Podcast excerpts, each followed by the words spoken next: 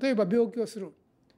この現象病気が起きているという現象をただ争わないで受け入れてください。私の人生の途中でこういう課題が今現れてきたということを受け入れてください。夫婦でも騒動があっても受け入れてください。親子で問題が起きても受け入れてください。あるいは父母と問題が起きても受け入れてください。とうとう自分の人生の問題集の一つが出てきたんだなと今。今出てきたんだなという形でそれを静かに受け入れる心を持ってください。そしてこの世に偶然なるものは何もないのだということを知ってください。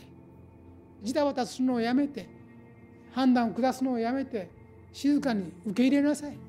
受け入れた時に浮力が湧いてきますから。生きていく力がぐーっと上がってきます。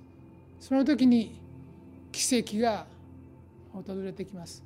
今まで自我力で頑張っていて苦しんで苦しんで世の中地獄に見えて自分が地獄の底であがいていたと思っていたのが実はそうでなかったことが分かります。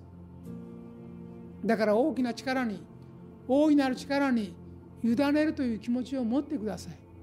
そうすればあなた方は自然自然に気がつかないうちに救われているでしょう。自我力で自分の力で自己防衛しようと思っているうちには奇跡は起きません。この自己防衛を自分の知識や経験や判断善悪の分別力こういうもので解決しようと思っているうちは奇跡が起きないんです。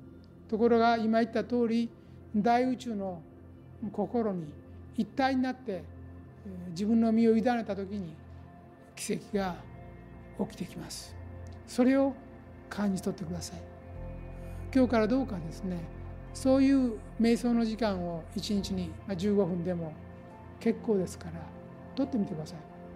自分の計らい心でいろんなことを解決しようと思ってるのを一旦全部やめてそのままありのままに受け取ろうと。目の前に現れたことをそのまま受け取ろうという気持ちになってください。そして奇跡がその身に望んでくるのを感じ取ってください。心境の違いが現れてきますよ。